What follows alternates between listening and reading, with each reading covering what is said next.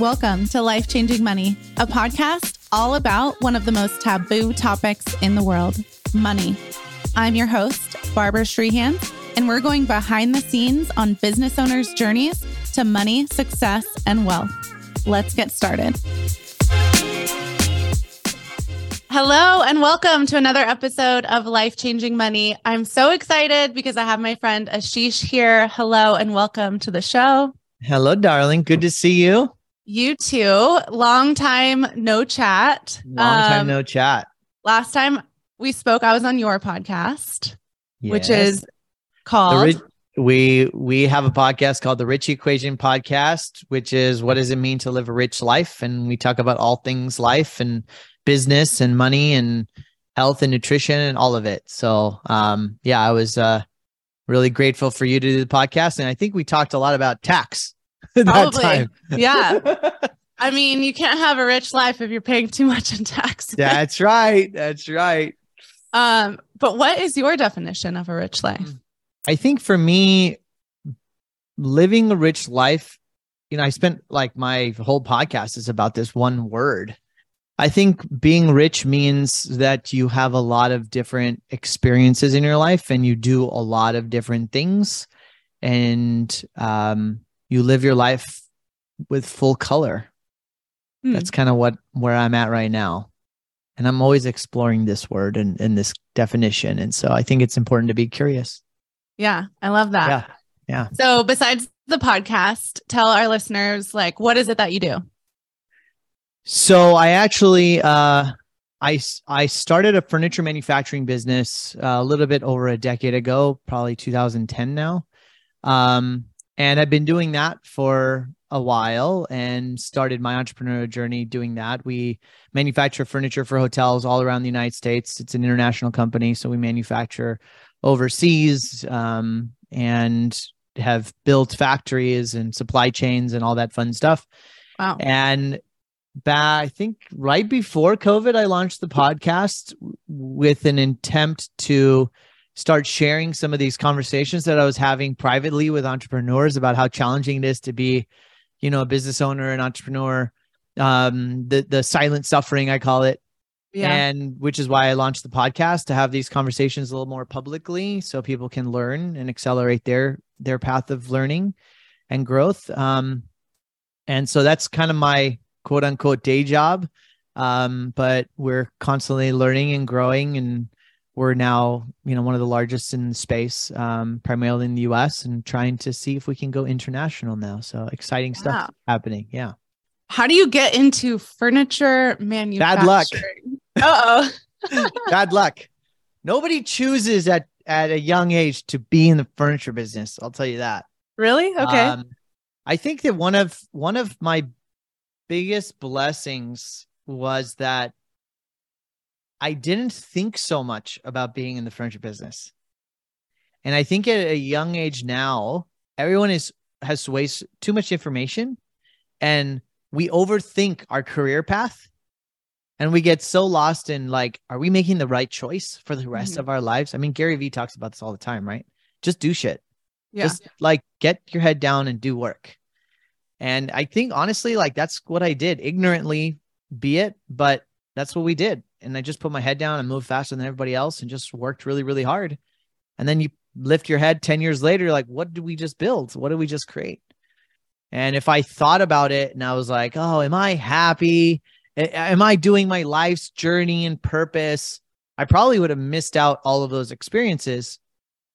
And now I'm able to ask those questions and be a little bit more thoughtful of what you choose and what you spend less time on or more time on. But I think at the beginning, to get as much experience as you can as a young person in your career, I think is super important. So just like say yes to stuff and just do work. And I, yeah, like I said, bad luck. It just happened to be in the furniture business. It could have been anything. Yeah. Um. So yeah. I love that. I feel like a lot of people don't talk about like, oh, maybe this wasn't my life's dream, but this is what we're doing and we're making the best of it. Like, yeah, I talk about that with accounting, right? Like, people are always like, taxes are so boring. You don't seem like an accountant, like blah, blah, blah. I'm like, well, yes. I got pregnant in college and that is what my career counselor told me to do. So that is what I did. But like I turned it into my passion. It took me a yes. decade to do that. Like yes. for a decade, I was like, this shit is boring. Like, and I don't really like what I'm doing. But eventually I turned it into something that like I could get behind and like yeah. I could be passionate about. So I love that you're talking about that too, because I feel like a lot of people on interviews or podcasts, they're just like, this was my life's dream. And, yeah, you know, all things are glitter and sparkles. Yeah. I really get triggered by this word purpose and passion because I feel like I don't know if I have a purpose or a passion. I think I'm just, I have purposes and passions in short increments of life. Yeah. And, and I think that we're so, I don't know why there's this like stigma or this universal expectation that like you should know your purpose in life from the moment you finish college to the moment yeah. you die and it can only be one purpose and if you're not singing you know sparkles and rainbows about it all the time then there's something must be wrong with you or you must be unhappy. I, right. that's not how real life works. Yeah. And so i think you can find you know i talked about this with you on your on the podcast that i recorded with you. Is like you're really doing something really different with tax and you're you're showing up differently than most CPAs show up and mm-hmm. and making it fun again. And and so you're finding uh purpose and creativity and and passion in that even though you're doing tax returns. And yeah. most people may not find that quote unquote fun but doesn't have to be. It's it could be all the other things that that feed you. So right. yeah we just get lost in the wrong thing here i think. Yeah and like we're human beings like we're ever evolving. So we're ever evolving. Like don't pick your purpose right out of college because it's not going to be the same. And then i don't know. No you're totally right. I think you're totally right. So your furniture manufacturing business was it always in the hotel space? Always in the hotels. We only do hotels. So how did you get your connections in the hotel world? Um we even I, i've grown up in the hotel industry hotel business my entire life. Um my dad was actually a general contractor. So right after school, I joined his business and helped him kind of reorganize uh, from a mom and pop shop, I will say, to just getting a little bit more organized systems wise, right? Using that college degree to help the parents get a little uh, yeah. more systematic. And I learned a lot of like my entrepreneurial family business skill sets with my dad growing up really young. And um, so I, like I said, I kind of fell into the hotel furniture business and I had enough relationships to like start to get in. Um, but you know, you really had to put your head down and and start to get out there and sell and tell a story.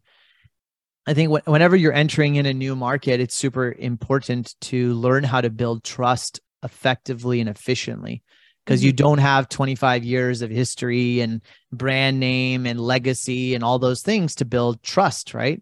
Mm-hmm. And what I know now, I wish I knew back then, but like, well, kind of what you're doing in your ecosystem is like you're using social media to help or, or, or your brand to help yeah. you build trust with people so that before they even call you, they feel like they know you. Mm-hmm. That didn't exist as prevalently, I suppose, when we started, and I wasn't even thinking about those things. Yeah. So I had to really use different mechanisms and systems and and process and reporting and you know different ways for us in our company to build trust with com- with our customers. Mm-hmm. Um, and it's a really nichey business. It's not like a you know it's very nichey. It's very cliquey. I will say very relationship focused. So we had to find ways to just get intimate with people and build intimate relationships. Now we use social media and storytelling and all those fun skill sets. But you know, when you're young, you don't know anything. You just try yeah. to make people happy and try to build trust.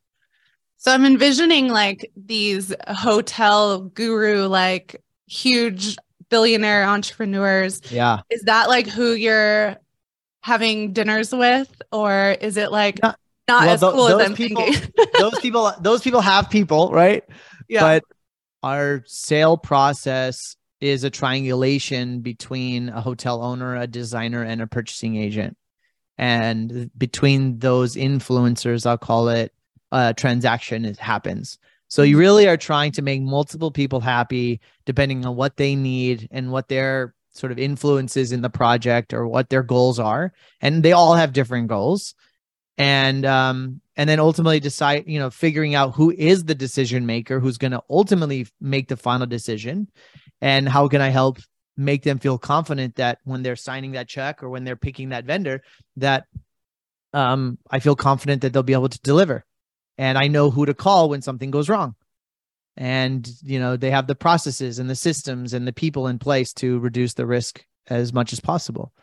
So we're in a very B2B world. Um, yeah. you know, so there's a lot of players and a lot of different moving parts. So it's a little bit of a longer, more complicated sale process and and you have to learn how to be patient and you have to constantly be persistent and be, you know all those fun things yeah um so yeah when you said when you first said hotel furniture manufacturer, I kind of giggled because in college I dated this guy and when we would go out to the bars, he would tell people like we'd always have like a fake name or like yeah, you know, like this persona and he would tell people that his job was um hotel carpet designer there or or hotel elevator music producer. Producer. Yeah, that was like his uh, persona at the bar. Yeah, that's what I tell people. I just make sofas for a living. hey, you know, but it's actually yeah. true. Yeah, exactly. Okay, so your dad was an entrepreneur. Mm-hmm. What are some tips that you learned from him growing up? Great question. I I grew up around entrepreneurs, um, and I think that there's a few things that I probably observed growing up. I think that number one is you really see how hard how hard it is to be an entrepreneur and how um how hard you have to work to make something successful. So like that that hard work ethic was really instilled in me at a really young age. I didn't think about what is the difference between working hard and not working hard. It's just you only work hard. Yeah. And i think that's um I think if you look around you, right, that all the most successful people, not only just in business, but also in their personal life or in their relationship lives, all those things, they're mm-hmm. people that put in effort and do the work that is required that most other people are not willing to do. The other thing I really observed is that the entrepreneurial journey can get lonely, but it doesn't have to be lonely. Yeah. I think that I think I learned that not from them, but observing most of my parents or my uncles or whatever, they it's a very lonely journey. And they tr- often do it themselves. And you know the concept of masterminding or groups or coaching that didn't quite exist in their generations right? Yeah.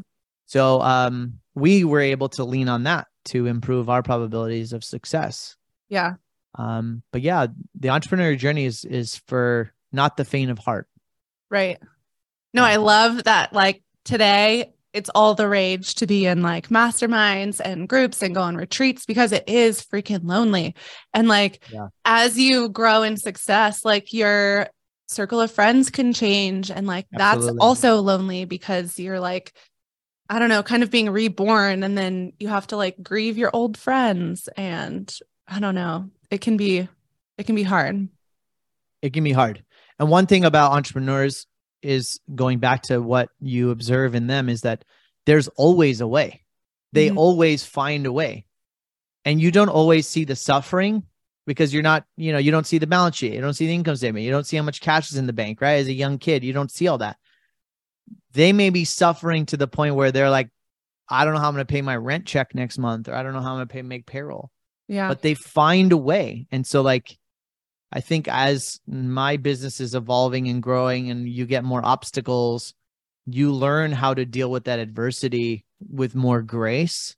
Mm-hmm. Um, as a young entrepreneur, it's not so graceful, but as you mature in your journey, you can learn that you know there's a you just live to die another day. Keep yeah. just chugging forward and one day at a time. And I think that's that's an important lesson. I think um, most entrepreneurs even me feel I felt like I should have immediate success. This should be way easier than it is. Everything should go my way. Um, and the entrepreneurial journey, running your own business, there's just obstacles every single day. You just have to get used to managing them and, and working through them and finding a way. Yeah. The the always finding a way.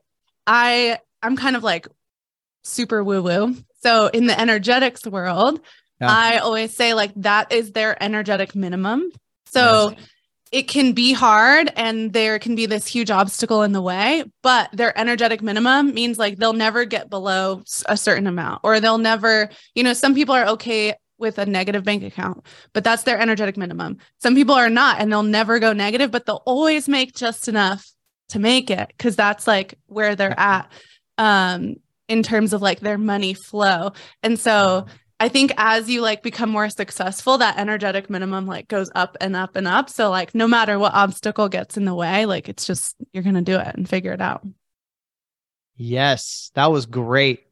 Yeah, thanks. Yeah. Let's get into it. Let's get into money mindset. Here we go.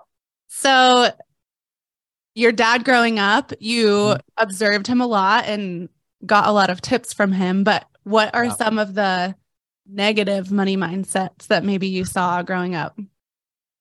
Yeah, I think I think that my parents were immigrants and I was the first born generation in the US.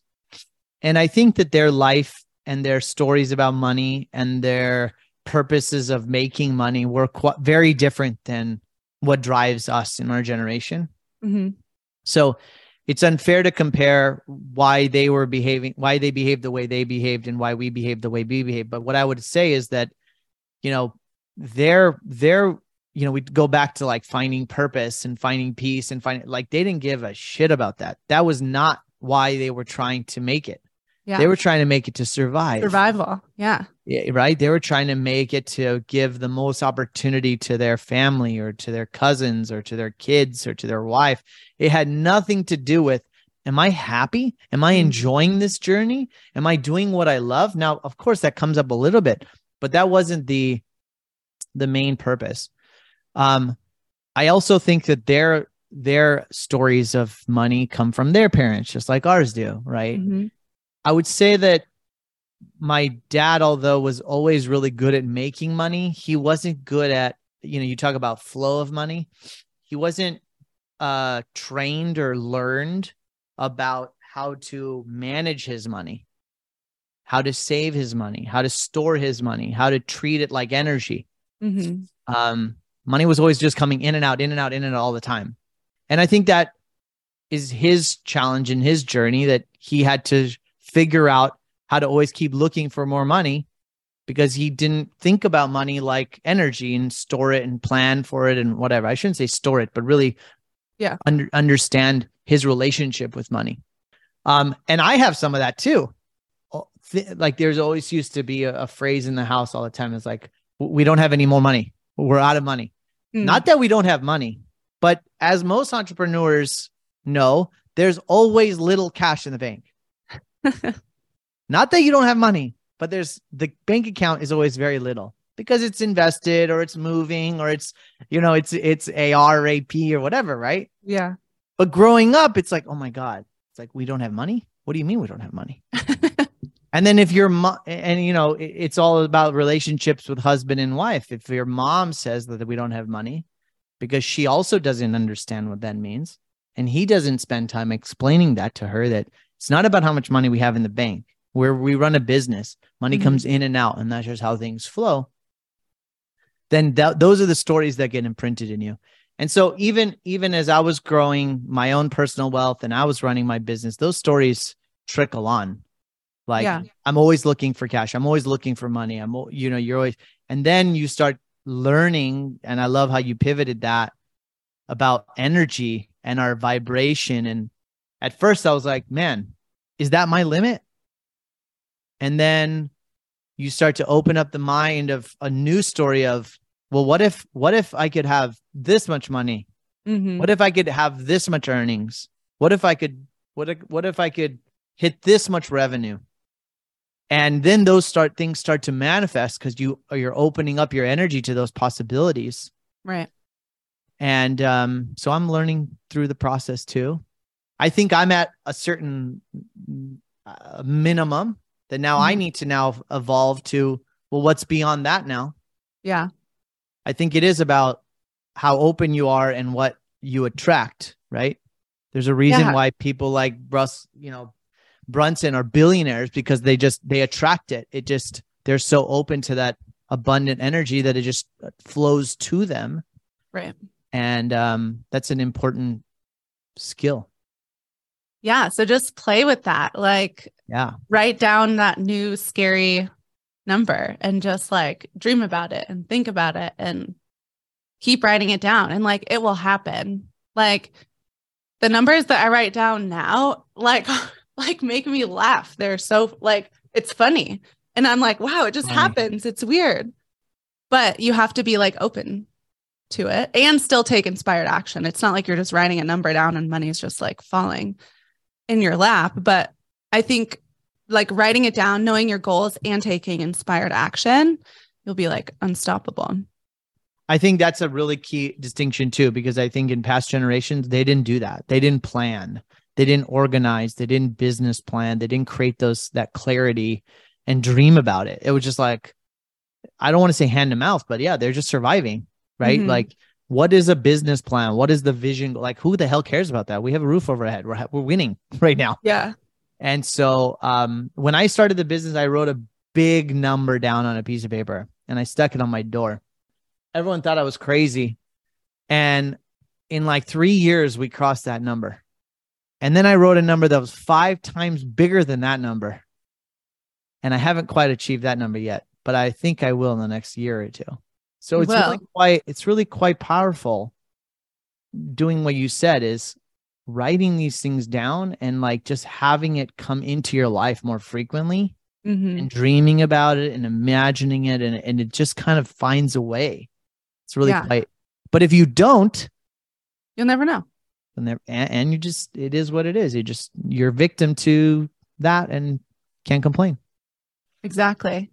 So if you could go back to your young entrepreneurial self, what advice would you give him? I'll meditate. Ooh, yeah meditate early. Learn how to meditate early. Get out of your ego. Do you do guided meditations or just sit in silence? a little bit of both. I think just like my what i mean by that is like learn how to think about your thinking and get out of your ego. And um, i think that ego and you know ignorance i'll say gets in the way a lot and it's just really inefficient. So we end up using way more energy than we need to to accomplish the same things and and drive forward because we're just stuck. We just don't know. And i think um seven or eight years into my journey kind of finding clarity through meditation i was like man life is just so much more efficient now. I'm i'm, I'm better at making decisions. I know where i'm stuck. I know where i'm getting in my own way where i'm showing up with ego or not. And i think um all entrepreneurs need some spiritual balance hmm and clarity because you're making so many decisions every single day. And where are you coming from in those decisions? You know are you coming externally? Are you coming from all this materialistic stuff this drive this ego? Or are you coming from within and i think it you really can get more efficient so that's what i would say So how does someone start if they're listening and they're like and they're like meditate? What does this guy even mean? Like is there a YouTube video you would recommend or a book or do you do it in the morning? Do you do it before bed? Yeah, so great question. And one of the things we talk about on our podcast, because I think routine is a really important pillar of our of our the rich equation. Um, it's a really important pillar of life that I recently learned in the last few years. My morning routine is kind of where I source my energy from. So whether it's movement and exercise, and then some meditation or journaling or something like that, some mindfulness in the morning but there's nowadays there's like so much stuff out there right like I know. i mean there's there's traditional gurus there's modern day gurus it doesn't matter whether it's on youtube or or um you know insight Time. like it doesn't there's so many things um just do something that is mindful and um i'm really like unpacking this thought of like re- thinking about our thinking like uh you know how do we rethink what we think we know? Ooh. And I'm spending a lot of time on that right now. Like our assumptions, we assume everything. Everything is an assumption. Everything's an opinion. And perception. And right. Yeah. So uh you know, spending time in your day creating this level of awareness in our thinking can make us better. Make us Mhm. better people, better decision makers. Um and it just feels better cuz you know you're not coming from this fake inauthentic like judgment zone Yeah. you're coming from you know which is why i love doing podcasts it's like you can you can be curious and not be judged for it in a podcast Yeah. you don't have to know the answers it's okay that's the whole point of this is we're all exploring new que- new answers to new questions Yeah. so putting that into your daily routine i think is super important and then you walk into your work day with that um i think it rubs off on people What are some of the ways you empower your team or grow your team personally? I think that, you know, I had a mentor that once told me that business is easy, people are hard. And everything is about people. And as an entrepreneur, as a business owner, like we, we're very transactional. I mean, I'm in a product business, right? So we make something physical. And I Mhm. think it's really easy to get lost in that. That's the product, that's the business. It's really not. It really is about the people. I value deep relationships. And so I spend a lot of personal time with our core teams and our leadership teams and things like that. And we'll do retreats, we'll do meditations together, we'll do um, a lot of, we do a ton of personal development together, masterminding, coaching, all kinds of fun stuff to just get out of the procedural day to day tactical work Mm-hmm. to elevate our relationships, our thinking, our our ways of behaving with each other, our vulnerabilities, so that when we're on the field of battle, we can operate more efficiently. Um, so we do a lot of that, a lot of out of the office type of stuff, Yeah. getting lost in the woods and um, Oh. things like that. Yeah. Where do you find those ideas? I'm kind of just inspired selfishly to do it. And they're my guinea pigs. So we just You're like, hey, and come lost, come get well, lost. let's we're just gonna go do something and let's go do it. And now I'm able to delegate a little bit of that uh, to other team members. But in the beginning, it was like I just wanted to spend as much time with them as possible. And I think that's really important in building effective teams that you really need to be able to trust each other. And it's hard to build really deep trust just in the confines of the office, Mhm. right? Human trust. Yeah. So um it's not for everybody because not everybody wants to get that personal. But for the people that are okay with that and willing to do it, it's incredibly powerful. Yeah. Building and scaling a team was like the hardest thing that hardest I had to do in business, but it's also like the most rewarding. That's right. Yeah. For in sure. fact, in fact, we go back to purpose. I feel like that's one of the things that gives me the most energy.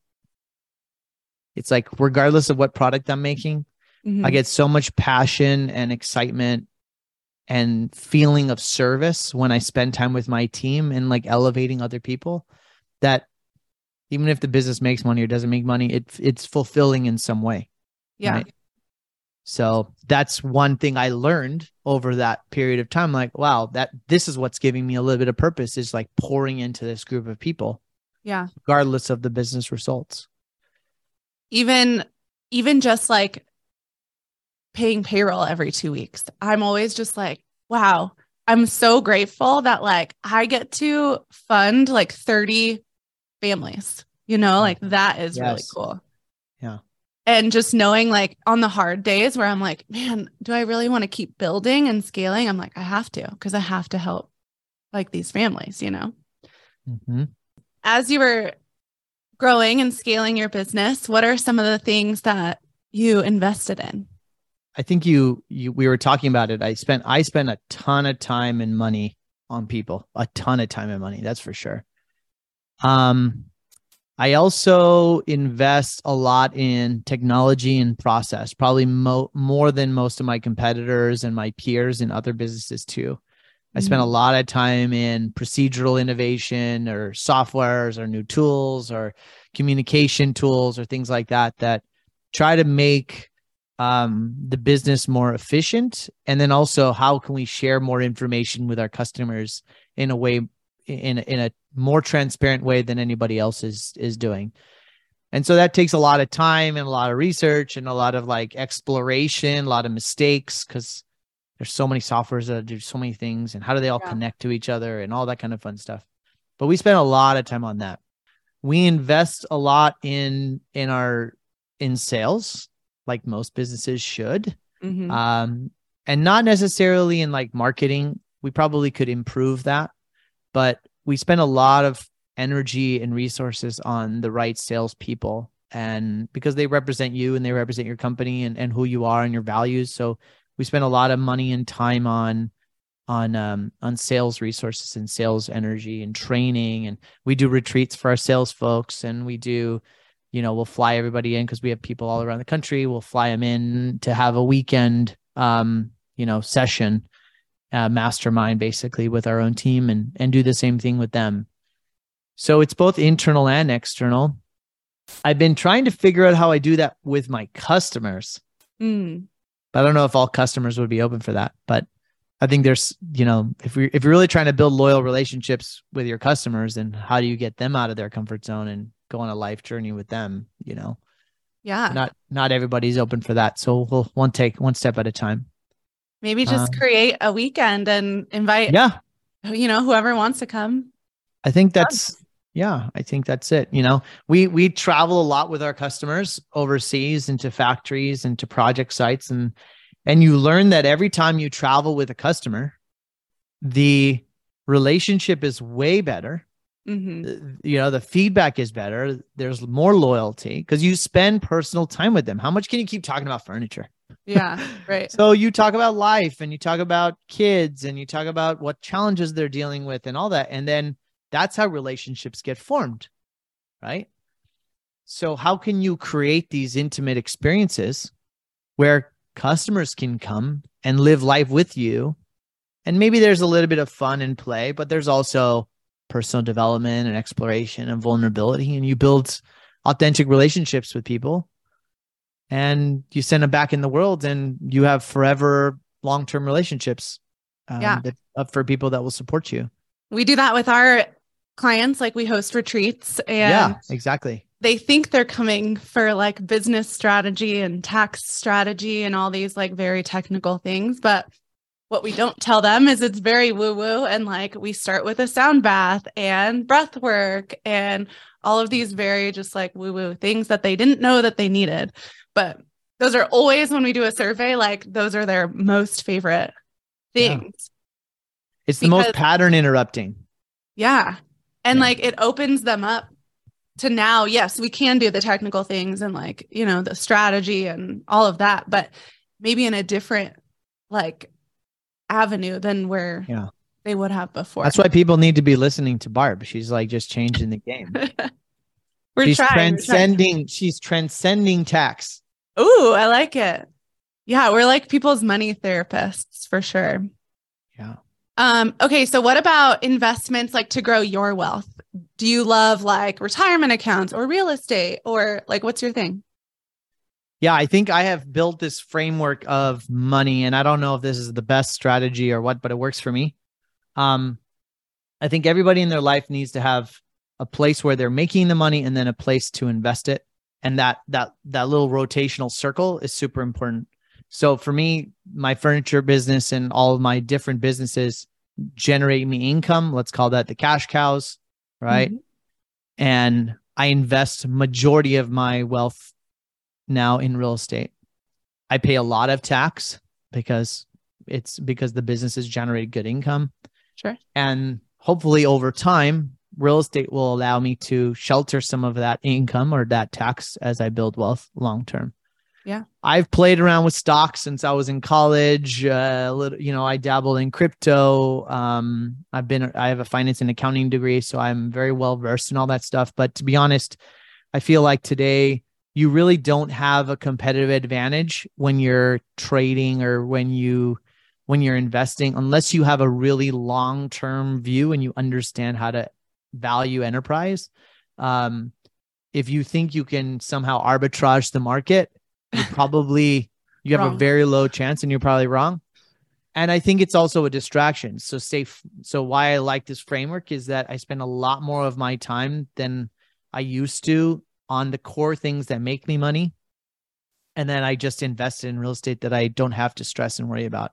Before I started investing in real estate, I spent so much time in the stock market or this or that. Yeah. And it's just a waste. It's just a big distraction. And and when you're winning, you think you're a genius. And when you're failing, you blame everybody else. Right. So it's just like stop that crap. I started investing in real estate. That's been that's been really great for me. Multi, mul- uh, mostly in multifamily and hotels. But I'm a passive. I'm a passive investor. I'm not like an active investor. I don't like. I'm not running around managing properties and stuff like that. Doing like So you like syndication. yeah, I'll do some syndications, um, things that where I can hire a management company or I have a syndication or I invest with fund or something like that. Mhm. And um, so that way I don't have to worry about it. Right. I spend less than an hour a month thinking about those things and spend a majority of my resources and time either on the podcast trying to build community and teach and or in the businesses where we make money. Nice. So that framework has served me. Um, and anything else I get super excited about, like crypto and Bitcoin, it's, it's, it ends up for me, not for everybody, but for me, it ends up being a distraction. And even if I can make more money, it consumes too much mind space. So I, I like this new formula that I'm on. Nice. I like that. Yeah. So I have some rapid fire questions for you. Okay, let's go. Don't think about it too hard. What's your next big life goal? 100 million. And I think that's it. There's so many other little, little goals. That's the one that pops in my head. What's your coffee drink? Black. Simple, you know? Yep. If you could have dinner with any entrepreneur, Oof. who would it be? Elon Musk. Ooh, what would you ask him?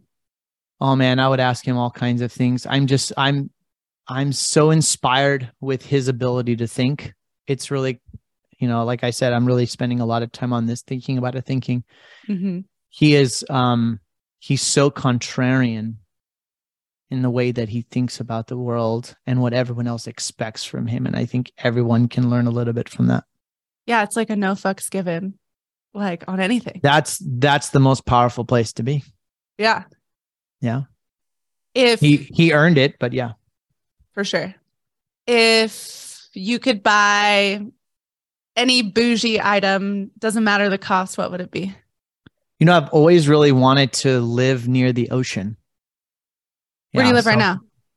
I live in Irvine, so I'm close Oh, to the close. ocean, but I'm not on the ocean. Yeah. So there's something that is just within me, this vision of living near the water. Mhm. Um, I think it's just really inspiring. So one day. It's and the other bougie thing is a plane. Those are the probably the two things. I think that I, I don't have a, a big materialistic desire in my life, but I would really want a plane. I think that a plane is like the ultimate flex of freedom and and like just flexibility and time. Right? If you value your time, you can just be anywhere and not have to ask for permission. I think that's what a plane gives you. for sure. And Yeah. they're really good tax write offs. Yeah, exactly. I'll be calling my Like, friend Barb to really figure that out when I'm ready. and actually, I don't know if you've looked into this. So, a beach house and a plane are the two things on my list as well. We actually just Okay. looked in Newport like a month ago Okay. houses, but um, and that's my thing too. Like, it has to be on the sand. It's got to be yeah, it's got to be on the sand. And like my agent kept sending like the house one back. And I'm like, you don't understand. If it's not on the sand, it's a no for me. Like I'm tired of the not, you know, it has to be like exactly what I want. But the plane thing can actually make you like a lot of money if you charter it out. I don't know if you've looked into like those programs, but they're legit. They're legit. And I'm going to be calling you when I'm ready because Yeah. you're right that you're not going to use the plane all the time. It can be an income producing asset. Yeah. There's huge tax benefits to it. But I selfishly would want to just fly to, you're in Arizona, right? Yeah. Yeah. See, like I could do this podcast. I'll fly to Barb's, do a face to face podcast and fly back before lunch. Exactly. Yeah. Easy. It'd be a very expensive podcast, but I would do it. Would do it. All right. So where can our listeners find you? Well, I'm I am on social media, uh Sheesh Nathu. You can look up my handle on Instagram and Facebook. Um, you can listen to me at the Rich Equation podcast, and you can email me at me at ashishnathu.com. And um, just honored to be here and help in any way I can. And this is uh it's been great. Congratulations on your podcast. Thank you. Thanks for being on. Yeah, thank you. Thank you for listening to this episode of Life Changing Money. Don't forget to subscribe, and I would love if you left a review and shared it with your friends. See you next time.